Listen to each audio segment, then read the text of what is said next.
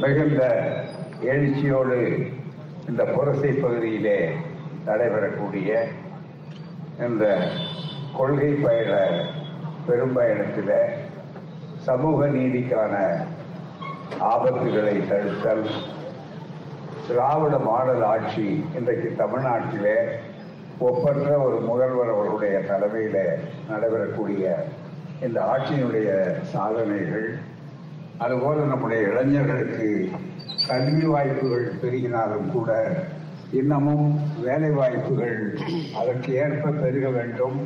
அந்த இளைஞர்கள் சங்கடத்தோடு வறுமையிலே வாழக்கூடாது. அதன் காரணமாக ஒரு தவறான பாதையை அவர்கள் தேர்ந்தெடுத்து விடக்கூடாது என்பதை மையப்படுத்தி தெளிவான திட்டங்கள் நம்மிடம் இருக்கிறது. அறிவும் தெளிவும் நம்மிடம் இருக்கக்கூடிய இந்த வாய்ப்பில் மிகப்பெரிய அளவிற்கு சிறப்பாக இதனை நடத்த வேண்டும் என்பதற்கான ஒரு வாய்ப்பு தெளிவாக இருக்கக்கூடிய இந்த சூழ்நிலையிலே நண்பர்களே. இந்த விளக்க பொதுக்கூட்டம் என்பது நண்பர்கள் சுட்டிக்காட்டினார்கள். அந்த வகையில் இந்த புரசை பகுதியில் நம்முடைய தோழர்கள் அரும்பாடுபட்டு மிக சிறப்பாக ஏற்பாடு செய்திருக்கிறார்கள். சென்ற மயிலாப்பூரில் அம்பேத்கர் பாலம் அருகே நடந்த இந்த நிகழ்ச்சி முடித்து விட்டு இங்கே வந்து பார்க்கிற போது அருமையான தோழர்கள் நிறைய அளவுக்கு நேரமாகிவிட்டது. இன்னும் ஒரு அரை மணி நேரம்தான் பேசக்கூடிய வாய்ப்புகள் இருக்கிறது என்றாலும் சில கருத்துக்களை வேகமாக சொல்ல விடுகிறேன் புத்தகங்களை இங்கே கொண்டு வந்திருக்கிறார்கள். அவைகள் இந்த நோக்கத்தை தெளிவாக உங்களுக்கு விளக்க இருக்கிற சூழ்நிலையில அவைகளை வாங்க வேண்டும் படிக்க வேண்டும் பிறருக்கும் பரப்ப வேண்டும் என்று அன்போடு உங்களை கேட்டுக்கொள்கிறேன்.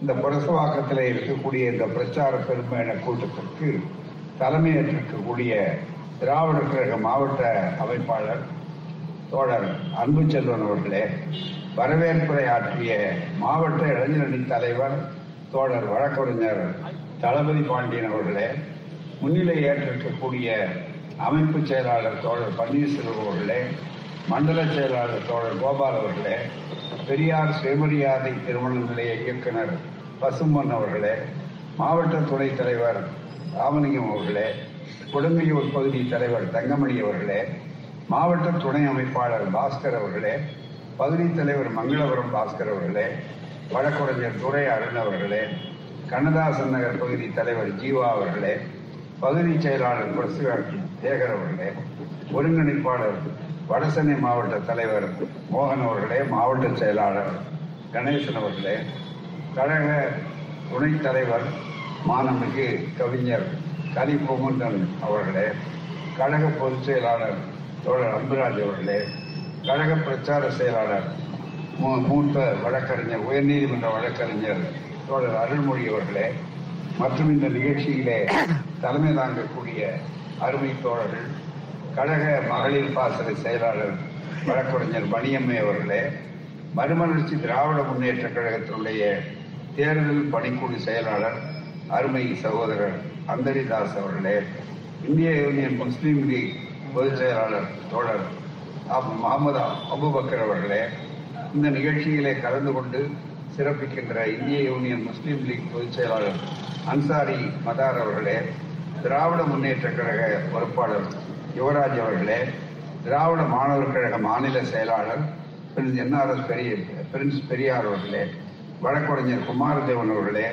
இங்கே உரையாற்றி விட்டு விடைபெற்று சென்ற இந்திய கம்யூனிஸ்ட் கட்சியினுடைய துணை துணை செயலாளர் வீரபாண்டியன் அவர்களே நன்றி உரை கூற இருக்கக்கூடிய சுரேஷ் அவர்களே மற்றும் தோழர்களே உங்கள் அனைவருக்கும் அன்பான வணக்கம். பணி ஒரு பக்கம் இருந்தாலும் பணி எங்களுக்கு இருக்கிற காரணத்தால் நீங்கள் அத்துணை பேரும் நீங்க ஆர்வத்தோடு திகழ்ந்திருக்கிறீர்கள் சுருக்கமான நேரத்தில் சில செய்திகளை சொல்லுகிறேன். நம்முடைய அருமை சிறப்பு விருந்தினர்களாகவும் நம்மை ஊக்கப்படுத்துவதற்கு தோழமை கட்சி தலைவர்கள் இங்கே சிறப்பாக சொன்னார்கள். நான் நீண்ட நேரம் நாள் வாழ்ந்து இந்த பிரச்சாரம் செய்வேன் எவ்வளவு காலத்துக்கு வாழுகிறோம் என்பதை விட வாழுகிற போது எதனை சாதிக்க இருக்கிறோம் என்பதுதான் மிக முக்கியம். அந்த வகையில் என்னுடைய வாழ்வு வளமாக இருந்தாலும் அல்லது நலமாக இருந்தாலும் இல்லாவிட்டாலும் தமிழ்நாடு நலமாக இருக்க வேண்டும். தமிழ்நாட்டின் உரிமைகள் காப்பாற்றப்பட வேண்டும்.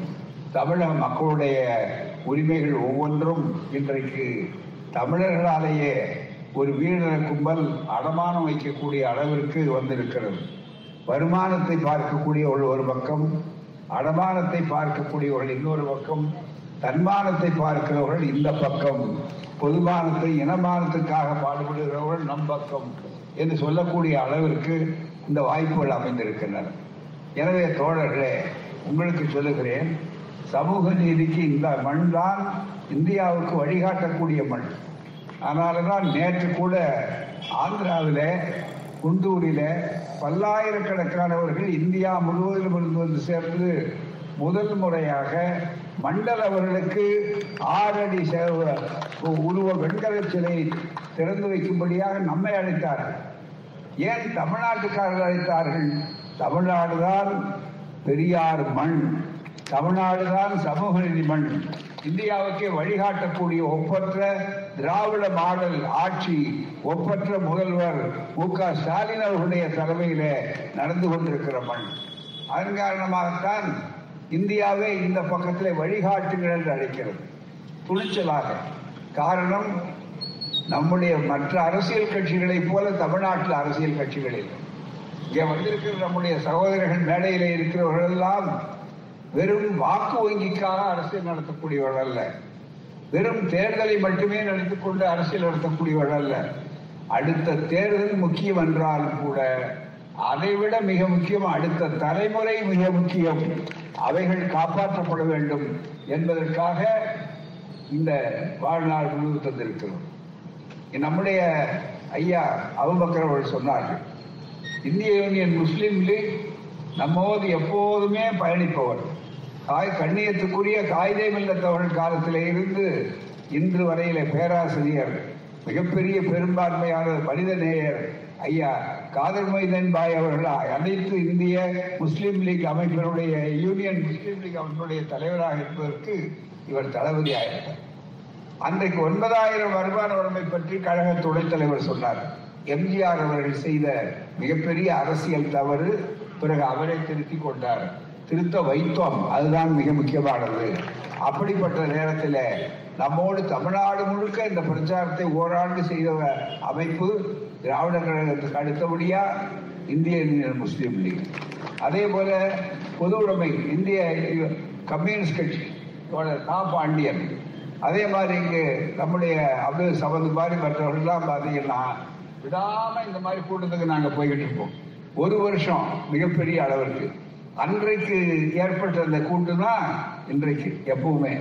ரெண்டாவது சிறுபான்மை சமுதாய மக்கள் அதுதான் சொல்றாங்க மறுமலர்ச்சி திராவிட முன்னேற்ற கழகம் வைகோவருடைய போர்வாள் நம்ம இயக்கத்தினுடைய போர்வாள் அதுல ரொம்ப அழகா அவர் சொன்னார். எல்லாருக்கும் நேரம் இருந்தா நான் பல மணி நேரம் பேசுவார். இந்த கொள்கைகளை சொன்னார். இதெல்லாம் லட்சிய அடிப்படையில் நாம் ஒன்று சேர்ந்திருக்கிறோம். இது வெறும் மற்ற மாநிலங்களில் சேர்ந்தால் அந்த அரசியல் கூட்டணி. நாம இந்தியாவுக்கு வழிகாட்டக்கூடியது ஏன் அசைக்க முடியாம இருக்கிறோம்னா இது அரசியல் கூட்டணி அல்ல கொள்கை கூட்டணி லட்சிய கூட்டணி என்ற முறையை வந்திருக்கிறோம். இது எதிரணியிலே இருக்கக்கூடியவர்கள் சனாதனம் பேசிக் கொண்டிருக்கிறார் நாம் சமதர்மம் பேசுகிறோம். நம்முடைய சமதர்மம் என்பது இப்போது அல்ல இந்திய அரசியல் சட்டத்தில் socialist sovereign socialist secular democratic republic சொல்லுகிறார். அதாவது சாவரின்டி என்றதற்கு அடுத்தபடியா சோசியலிஸ்ட் சமூக சமதர்ம மதச்சார்பற்ற. அதுக்கு அடுத்தது பார்த்தீங்கன்னா மிகப்பெரிய அளவுக்கு ஜனநாயக குடியரசு வெறும் குடியரசு இல்லை ஜனநாயக குடியரசு. இந்த ஐந்து அம்சங்கள் இந்த ஐந்து அம்சங்கள் இதில் எழுதுவதற்கு அரும்பாடுபட்டார் புரட்சியாளர் அம்பேத்கர் அவர்கள். அதை இணைத்தார்கள். ஆனா இது ஐம்பத்தி ஒண்ணுல நாற்பத்தி ஒன்பதுல கொடுக்கப்பட்டு ஐம்பத்தி ஒன்பதுல வந்தது. ஆனா இந்த சமதர்மத்தை இந்த நாட்டில ரஷ்யாவுக்கு போகிறதுக்கு முன்னாலேயே சொன்னவர் தந்தை பெரியார் அவர்கள். இந்திய கம்யூனிஸ்ட் கட்சியினுடைய அந்த அறிக்கை இருக்குது. கம்யூனிஸ்ட் மேனிபெஸ்டோ என்ற கொள்கை அறிக்கை. ரஷ்யாவுக்கு போயிட்டு வந்து அவர் மொழிபெயர்க்கல போறதுக்கு முன்னால் மொழிபெயர்த்து அன்றைக்கு மிகப்பெரிய அளவில் நிகழ்ச்சி வந்தாங்க. திரு சேகுவாரா அவருடைய மகள் இங்கே வந்து ஒரு பெரிய வரவேற்பு கொடுத்தோம். அண்ணாமலை மன்றத்தில் நம்முடைய தோழர்கள் வரவேற்பு கொடுத்தார்களே அந்த நேரத்தில் அவங்க கூட வந்திருந்தவர்கள் நம்முடைய பேபி அப்படிங்கிறவர் அவர் தான் ஒருங்கிணைப்பார் அவர் அறிமுகப்படுத்தும் என்ன சொல்றார்? அந்த கம்யூனிஸ்ட் மேனிபெஸ்டோனுடைய மொழிபெயர்ப்பு தமிழ் இதுதான் இந்தியாவில் தான் பெரியார் தான் செஞ்சார். திராவிடர்கள் அந்த காலம் செஞ்சாங்க. அந்த மொழிபெயர்ப்பு இல்லைன்னா எங்களுக்கு வேற ஆதாரமும் கிடையாது. மூலங்கள் கூட கிடையாது. அப்போ முதல்ல மொழிபெயர்ப்பு தான் முன்னால் வந்து சொன்னாங்க ஆகவே எப்போதுமே நாம் கொள்கை பயணத்தோடு இருக்கிறோம் அதனால தான் வீரபாண்டியன் அவர்கள் இங்கே வந்து பேசிவிட்டு அவசரமாக போறாங்க எனவே இது ஒரு கொள்கை கூட்டணி. இதுல சமூக நீதி தான் மையமானது. சமூக நீதி அரசியல் சட்டத்தில் உருவாக்கப்பட்டது.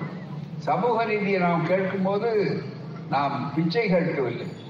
நாம் சலுகை கேட்கவில்லை. அது நம்முடைய பிறப்பு உரிமை என்று சொல்லுகிறோம். அதுதான் மிக முக்கியம். அந்த சமூக நீதி போராடினால்தான் இந்தியாவில் வேற எங்கேயுமே இல்லாத அளவிற்கு இருக்கக்கூடிய அறுபத்தி ஒன்பது சதவீத இடஒதுக்கீடு ஒன்பதாவது அட்டவணை பாதுகாப்பில். நேற்று கூட இந்தியா முழுவதும் இருந்து வந்திருந்தார்கள் குண்டூர்ல. அந்த தலைவர் எல்லாம் பேசிக்கொண்டு போது என்கிட்ட கர்நாடகத்தினுடைய தலைவர். கர்நாடகத்தில் இருந்து பிற்படுத்தப்பட்டவர்களுக்கு அங்கே த- அமைப்பு தலைவராக இருக்கிறவர் அந்த நண்பர் கேட்டார் அவருக்கு. ஐயா இந்த அறுபத்தி மூணு சதவீதத்துல இவ்வளவு செஞ்சிருக்கீங்கள இது ரொம்ப அதிசயமான விஷயம்.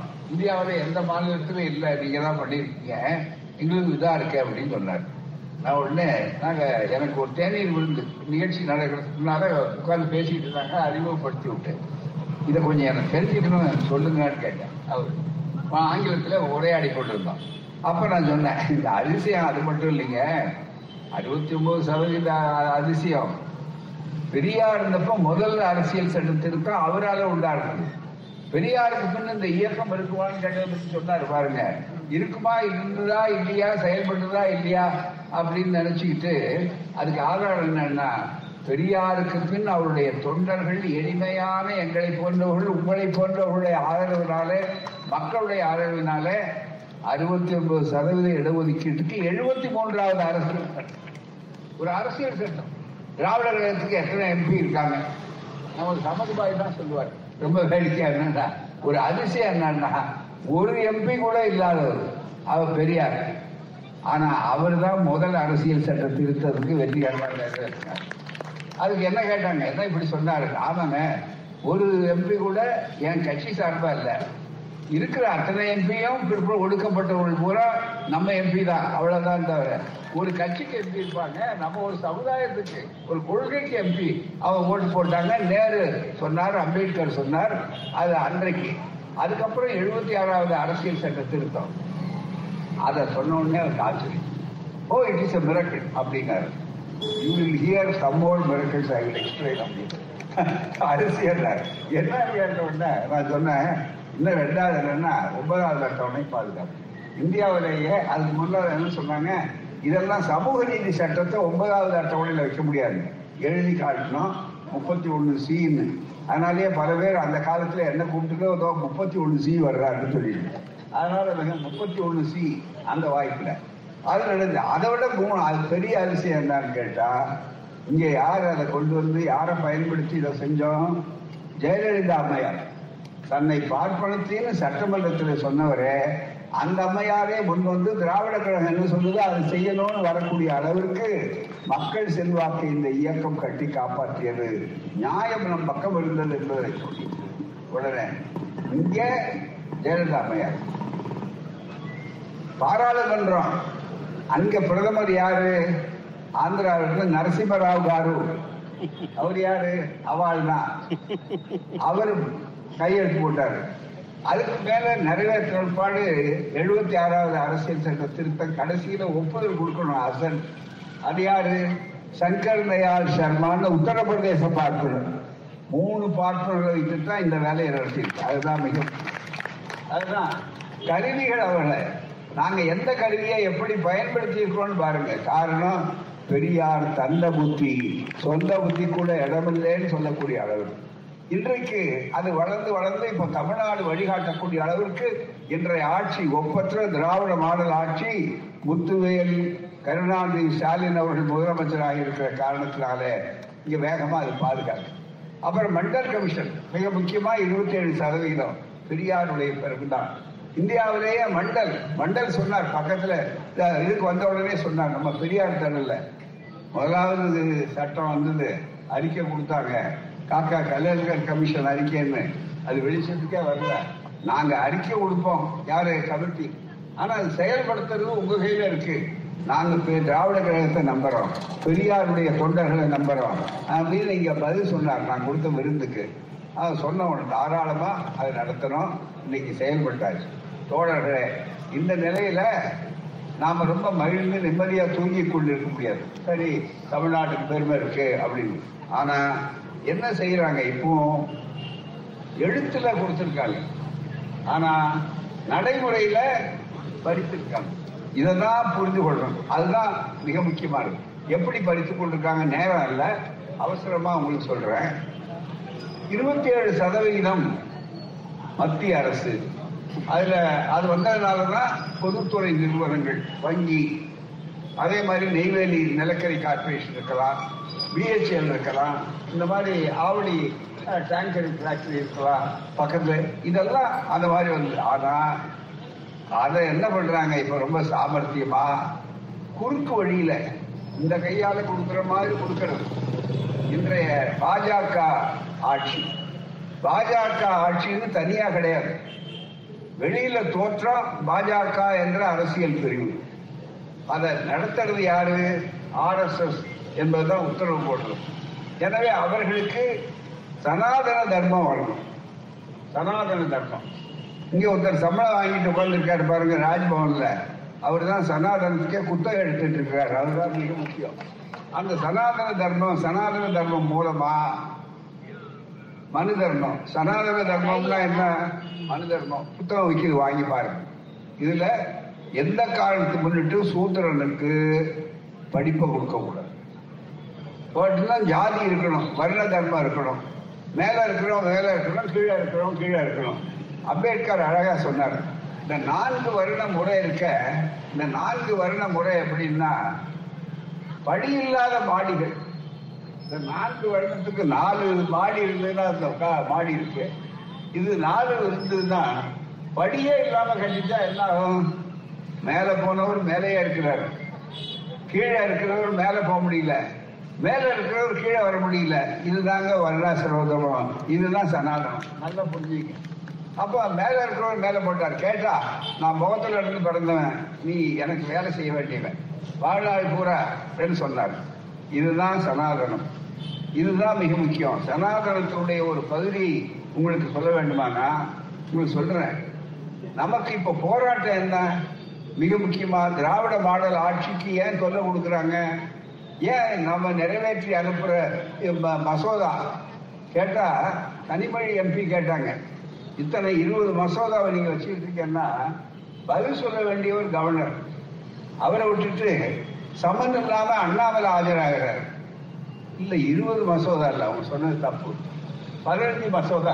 ஏய்யா பதினஞ்சு மசோதா இருக்கலாமா ஆன்லைன் சூதாட்டங்கிற பேரால ஒவ்வொரு நாளும் தற்கொலைகள் நிகழ்கின்றன. இந்த தற்கொலைகளை காப்பாற்ற வேண்டாமா? நம்ம உயிர்கள் அல்லவா? காவல்துறையில இருக்கிறவர் சீதாழ்வார் அவர் தற்கொலை பண்ணிக்கிறாரு உத்தியோகத்தில் இருக்காரு அவர் ப- சீட்டாட்டம் வைக்கிறார். ஆசை மனுஷனுக்கு எல்லா துறையிலும். ஏன்னா பலகீனமான மனிதன் எல்லா துறையிலும் இருப்பான். ஒரு துறையில இல்ல. ஒவ்வொரு நாள் சென்ற வாரத்தில் மட்டுமே மூணு தற்கொலைகள் ஆன்லைன் சூதாட்டத்தில் நடந்திருக்கு. மிக முக்கியமா. இவைகளெல்லாம் தடுக்கணுமேங்கிறதுக்காக முதல்லயே எடுத்து சொன்னோம் சமூக நீதிக்காக. இதுல கட்சி இல்லை ஜாதி இல்லை. மனித உயிர்கள் எந்த ஜாதி எந்த மதம் முக்கியமல்ல. மனித உயிர்கள். அது காப்பாற்றப்படணும் அதுக்காக போட்டு நிறைவேற்றணும்னு சொன்னார் பழைய அரசாங்கத்தில் சரியா செய்யலன்னு உச்ச நீதிமன்றத்தில் அந்த சட்டத்தை செல்லாக்குறாங்க இந்த ஆட்சி வந்த உடனே சொன்ன உடனே அவங்க என்ன பண்ணாங்க? ஒரு ஓய்வு பெற்ற நீதிபதி சந்திர தலைமையில குழு போட்டு அவர்களை அறிஞர்கள் பொதுமக்கள் கருத்தை கேட்டு நிபுணர்களை போட்டு சட்டமன்றத்தில் அதுக்கிடையில் அவசர சட்டம் ஆர்டினன்ஸ் இன்னொரு பக்கம் பில் என்ற மசோதா முன்வரைவு திட்டம் இது அத்தனையும் கொடுத்து ஆளுநருக்கு போனா அவர் என்ன சொல்லணும்? அதுல குறை இருந்தா அவர் சுட்டி காட்டணும். சந்தேகங்கள் கேட்டாரு. சட்ட அமைச்சர் போனார் ரகுபதி போனார் நேர பதில் சொல்லிட்டாரு. எத்தனை மாதங்கள் ஆகுது? இது சொல்ல வேண்டாமா? இங்க இருக்கிற அண்ணாமலை சொல்றாரு பதில. இல்ல இல்ல அது பதினஞ்சு அப்படிங்கிறாரு. அண்ணாமலை எப்ப ராஜபவனுடைய செய்தி தொடர்பாளர் ஆனார்கள் இவர் என்ன சம்பளம் வாங்குறாரா? என்ன அர்த்தம்? அப்ப அண்ணாமலை என்ன காரணத்தினால திருப்பி அனுப்பினாருங்கிறது விளக்கம் இவர் சொன்னா பதவி பிரமாணத்துல ரகசிய காப்புன்னு ஒண்ணு இருக்கு பாருங்க. அப்ப ரகசியத்தை ஆளுநர் காப்பாற்றி இருக்காரா செய்ய வேண்டாமா? இப்படி எல்லாம் நிறைய கேட்கலாம். நேரம் இல்ல சுருக்கமா உங்களுக்கு சொல்றேன். சனாதனம் பேசுறாரு. நேற்று கூட சனாதனம் முந்தா தினம் பாத்தீங்கன்னா அது வந்து ஒரு போட்டி அரசியல். ஒரு அரசாங்கத்துக்கு இது சனாதன தர்மம்னா என்னன்னு தெரிஞ்சுங்க சுருக்கமா. இந்த சனாதன புத்தகம் இந்த புத்தகம் எப்போ வெளியிட்டது? ஆயிரத்தி தொள்ளாயிரத்தி ஏழுல. யாரால வெளியிட்டது? எங்களால். இல்ல இது ஆயிரத்தி தொள்ளாயிரத்தி பத்தொன்பதுல. இது ஆயிரத்தி தொள்ளாயிரத்தி ஏழு. யார் மொழிபெயர்ப்பு? சனாதன தர்மம். இது வந்து இந்து காலேஜ் பனாரஸ் காசி தானே ரொம்ப மிக முக்கியம். ஏன்னா இப்ப கூட சாமியார்னு சொல்றாங்க. இந்த தடவை ஓட்டு போட்டு இருபத்தி நாலாவது வருஷம் வந்துட்டா அடுத்தபடியா பாத்தீங்கன்னா டெல்லி தலைநகரம் அல்ல. யாரு? காசி தான் தலைநகரம். அது இன்னும் கேட்டா அவங்க வாரணாசி கூட சொல்றது இல்ல காசி புனித கங்கை. ரொம்ப கங்கை அங்கதான் ஓடுது. புனிதமா இருந்தா அதை பத்தி பரவாயில்ல. அதுக்கு தான் முப்பதாயிரம் கோடி செலவு பண்ணி இன்னும் சுத்தம் ஆகல. அதுக்கு பேர் புனித கங்கை. அதுதான் மிக முக்கியம். அதுல எடுத்து எடுத்து தண்ணியை குளிச்சிடாதீங்கன்னு சுகாதார சார்பாக சொல்லிட்டு இருக்காங்க. அந்த சனாதன தர்மத்தை அந்த காலேஜில் இது பாட புத்தகம் அதை மொழிபெயர்த்து இருக்கிறாங்க. எந்த ஆண்டு? இது ஆயிரத்தி தொள்ளாயிரத்தி ஏழு. சனாதன தர்மம் அப்படின்னு. இந்த சனாதன தர்மத்துக்கு என்னன்னு புரிஞ்சுங்க சமதர்மத்துக்கு நேர் எதிரானதுதான் சனாதன தர்மம். சமதர்மம் அனைவருக்கும் அனைத்தும்.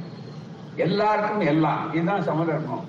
அனைவருக்கும் அனைத்தும் கூடாது. இன்னாருக்கு இதுதான் உயர்ந்த ஜாதிக்காரர்களுக்கு தான் படிப்பு. அவளுக்கு தான் உத்தியோகம். மற்றவர்கள்லாம் அடிமையில இருக்க வேண்டியதுங்க. இதுதான் சனாதன தர்மம் அது எப்படி வந்தது? யாருக்கு வந்தது? அதுக்கு நமக்கு என்ன சம்பந்தம்னு சொல்லும்போது அவர்கள் நூறு ஆண்டுக்கு முன்னாலே ஆயிரத்தி தொள்ளாயிரத்தி ஏழுல இந்து பனாரஸ் இப்போ அது யூனிவர்சிட்டி அதுக்கு முன்னால் அது வெறும் காலேஜ் கல்லூரி. அங்க பிஏ பாடத்துக்கு வைக்கப்பட்ட போது பா- பாடம். அதனுடைய மொழிபெயர்ப்பும் வந்திருக்கு. மொழிபெயர்த்தவர் யாருன்னா நாராயண ஐயர். அவர் மதுரை வக்கீல். அவர்தான் இருக்கார் நம்ம ஆட்கள் கூட இல்லை. அது வெளியிட்டிருக்கிற புத்தகத்துல சனாதன தர்மம் என்றால் நித்தியமான மதம் அல்லது புராதார விதி என்று பொருள்படும். இது நல்ல கவனிங்க. நேரம் இல்லை சுருக்கமா சொல்றேன். இது வெறுகாலங்களுக்கு முன் மானிடருக்கு அளிக்கப்பட்ட புண்ணிய புஸ்தகங்களான புண்ணிய புஸ்தகங்களான வேதங்களை ஆதாரமாக கொண்டது. வேதங்கள் யார் இது? அவரே சொல்றார். கொண்டது. இந்த மதத்திற்கு ஆரிய மதம் என்ற பெயரும் இடப்பட்டிருக்கிறது சனாதன தான் என்ன? இது நாம போடல. இது அவங்களுடைய புத்தகம். அதுவும் இப்ப போடல. ஆயிரத்தி தொள்ளாயிரத்தி ஏழுல தடவாது இந்த மதத்திற்கு ஆரிய மதம் என்று பெயரும் இடப்பட்டிருக்கிறது ஏனெனில் ஆரிய மகா ஜாதியாருள் நல்ல கவனிங்க.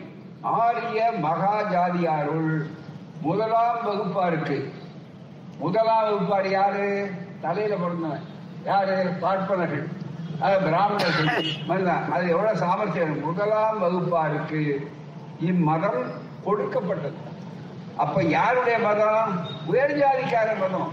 நமக்கு மற்றவர்களுக்கு சம்பந்தம் இதெல்லாம் யாருடைய வாக்கு மூலம் ஒப்புதல் வாக்கு மூலமுடைய ஆதாரம். திராவிட கழகத்துக்காரன் ஆதாரம் இல்லாத ஒரு சொல்லை கூட உச்சரிக்க மாட்டார் அதுக்கு ஆதாரம் வேதங்களை ஆதாரமாக கொண்டது. இந்த மதத்திற்கு ஆரிய மதம் என்ற பெயரும் இடப்பட்டிருக்கிறது. மதமே ஆரிய மதம் சனாதன மதம். அதுதான் இந்த இந்து மதம்ங்கிற பேரு வெள்ளக்காரன் வெளிநாட்டுக்காரன் கொடுத்தது. இதை யார் சொல்றது? காஞ்சி மாத சங்கராச்சாரியார். அதுவும் சாதாரணமா அந்த மெயிலுக்கும் ரயிலுக்கும் போனார் பாருங்க ஜெயிலுக்கும். அந்த சங்கராச்சாரி இல்லை. மகா மகா பெரியவா. சாதாரண இல்ல மகாமகா பெரியவா. அவா சொன்னதுதான் இது. இவா சொல்றது இல்ல. அதுதான் மிக முக்கியமா. நீங்க நல்லா புரிஞ்சுக்கணும். இந்த இந்த மதத்திற்கு ஆரிய மதம் என்ற பெயரும் இடப்பட்டிருக்கிறது ஏனெனில் ஆரிய மகா ஜாதியாருள் முதலாம் வகுப்பாருக்கு முதலாம் வகுப்பார்னா பிராமணருக்கு இம்மதம் கொடுக்கப்பட்டது. ஆரிய என்னும் பதத்திற்கு மேன்மை பொருந்திய என்று அர்த்தம். அவங்க தான் மேலானவங்க. மற்றவங்க கீழானவங்க. மேன்மை பொருந்திய என்று அர்த்தம். அத இவ்வுலகில் பூர்வ காலங்களில் அடுத்த வரிய பாருங்க. இவ்வுலகில் பூர்வ காலங்களில் வசி வ- வசித்து சென்று ஆரம்பத்தில் இருந்தாங்க பாருங்க உள்ளூர்காரங்க. அவங்க பூர்வ காலங்களில் இந்த மண்ணுக்குரியவர்கள் வசித்து சென்ற ஜாதியார்களை உள்ள காட்டிலும் ஒழுக்கம் ரூபம் இவற்றுக்கு சிறந்த ஒரு மகா ஜாதியாரான இந்த ஆரிய என்னும் பெயரிடப்பட்டது அவங்கள விட நாங்க தான் மேலானவங்க அப்படின்னு. பெயரிடப்பட்டது இவ்வாரிய மகா ஜாதியார் என்னும் இது முக்கியம். முதல் குடும்பங்கள் இப்பொழுது இந்தியா என்று கூறப்படும் இந்தியா என்று ஒரிஜினல் இல்ல இந்தியா என்று கூறப்படும் இந்நாட்டின் வடபாகத்தில் குடியேறினார்கள். வெளியில இருந்து வந்தேரிகள் அப்படின்னு நம்ம சொல்றோம் புரியும்படியா. அவங்க இந்த மண்ணுக்குரியவர்கள் அல்ல. மண்ணுக்குரியவரெல்லாம் கீழ் ஜாதி ஆகிட்டான் தொடாத ஜாதி ஆகிட்டான் எட்டு நெல்னு சொன்னான் கிட்ட வராதேன்னு சொன்னான் அதுதான் சனாதன தர்மம். வந்து இந்தியா கொடுப்படும் முதல் குடும்பங்கள். இப்பொழுது இது வட வடபாகத்தில் குடியேறினார்கள். அவ்விடம் அவர்கள் முதல் குடியேறிய நாட்டிற்கு ஆரிய வர்க்கம் என்று பெயர். கிழக்கு மேற்கு சமுத்திரங்களுக்கும் இமாலய இந்தியா இரண்டு பருவதங்களுக்கு இடையில் மத்தியில் உள்ள பூமியை ஆரிய வர்த்தம் என்று கூறுவர். என இவ்வளவு தெரியா இவங்க தான் வந்து சொல்றாங்க தமிழ்நாட்டை தமிழ்நாடு என்று அழைக்க கூடாது அதுக்கு மேல வேற சொல்லுங்க. நாடுன்னு வந்துட்டா பிரிவினை மனப்பான் வருது. ஏன் ஒருத்த நாடு வல்ல நாடுன்னு கூப்பிட்டா என்ன பிரிவினை மனப்பான்மையா? பாப்பா நாடுன்னு கூப்பிடுறா. எத்தனை பேர் ஊர்லயே நாடு நாடுன்னு இல்லையா? இதெல்லாம் கேட்ட பிற்பாடு தான் கொஞ்சம் வந்தாங்க. எனவே எல்லாவற்றுக்கும் போராட வேண்டிய அவசியத்துல இன்றைக்கு வந்தாங்க அதே மாதிரி இடஒதுக்கீட்டுல பாத்தீங்கன்னா இருபத்தி ஏழு சதவீதம் நிரப்பப்படல. வெறும் பதிமூணு சதவீதம் தான் எழுத்துல இருபத்தி ஏழு சதவீதம். அதனாலதான் திராவிட மாடல் ஆட்சி என்ன பண்ணுச்சுன்னா இந்தியாவில் அதிசயப்பட்டாங்க நேற்று என்னன்னா இந்தியாவில் எந்த இடத்துலயுமே உத்தரவு போட்டா போதாது. அறுபத்தி ஒன்பது சதவீதம் அப்படின்னா ஏட்டுல இருந்தால் போதாது. அது ஏற்று சுரக்க. நடைமுறையில வந்திருக்காங்கிறதுக்காக ஒரு தனி குழுவை போட்டு சமூக நீதி கண்காணிப்பு அதுதான் அதான் பாண்டியன் தலைமையில் இருக்கு. அது மிகப்பெரிய அளவுக்கு. தனி குழுவை போட்டு அந்த குழு ஒவ்வொரு இலாக்கா துறையிலையும் போய் பார்த்து பல்கலைக்கழகம் உட்பட அறுபத்தி மூணு சதவீதம் சரியா இருக்கா?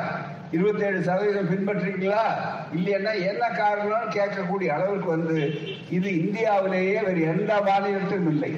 அறுபத்தி ஒன்பது கொடுத்தது மட்டுமல்ல நண்பர்களே அந்த அறுபத்தி ஒன்பது அமல்படுத்தப்பட்டிருக்கிறதா செயல்படுத்தப்பட்டிருக்கிறதான்னு பார்க்கணும். அதுதான் மிக முக்கியம்.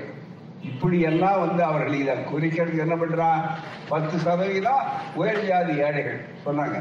ஒரு நாள் ஒண்ணுக்கு ரெண்டாயிரத்தி இருநூத்தி இருபது இருபத்தி ரெண்டு ரூபா. சங்கம் சம்பாதிக்கிறவர்கள் இந்த கணக்கில் ஏழைகள். இன்கம் டாக்ஸ்ல இந்த தடவை கூட ஏழு லட்சம்.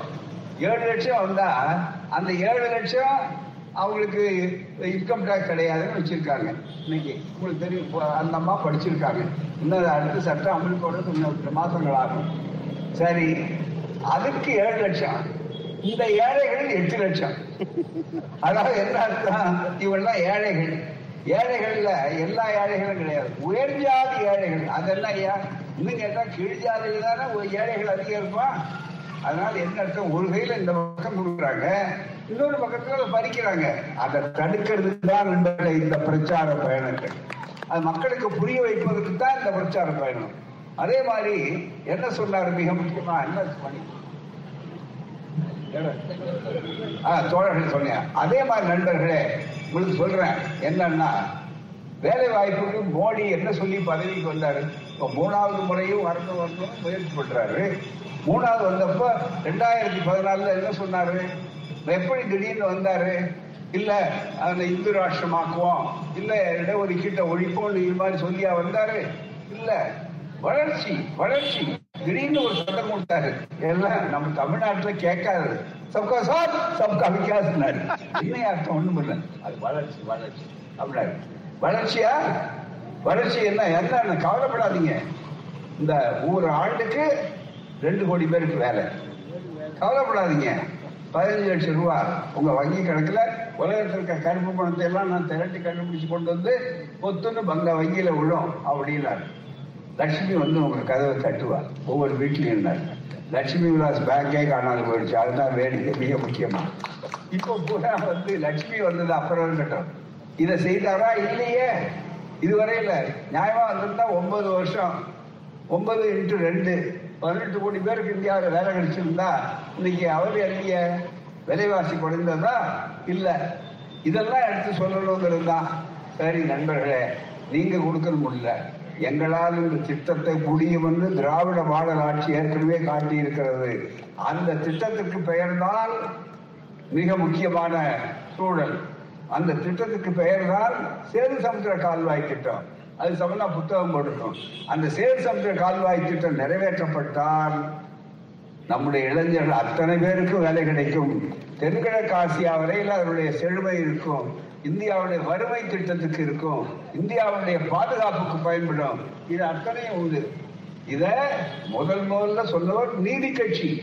திராவிட இயக்கத்துல தனிய ராமசாமி ஒலியார் அறிக்கை.